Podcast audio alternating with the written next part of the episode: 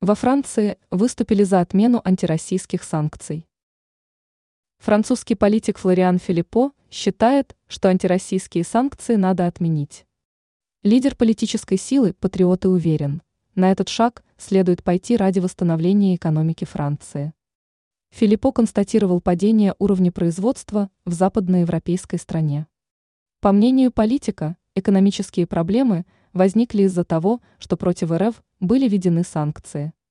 Филиппо подчеркнул, действия против России сделали хуже именно Франции из-за резкого роста цен на энергоносители. ЕС, евро и политики убивают нас, макронизм убивает нас. Цитирует Флориана Филиппо МИ «Россия сегодня». Политический деятель, возглавляющий партию «Патриоты», видит проблему не только в антироссийских санкциях. Филиппо уверен, что Франция должна отказаться от членства в ЕС и проявить экономический патриотизм. Антироссийские санкции. После того, как Россия начала проводить СВО в Украине, Запад пошел на усиление ограничительных мер, направленных против РФ.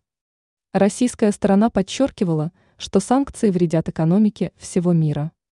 Ранее на Западе заявили, что попытки экономического давления на российскую экономику оказались провальными.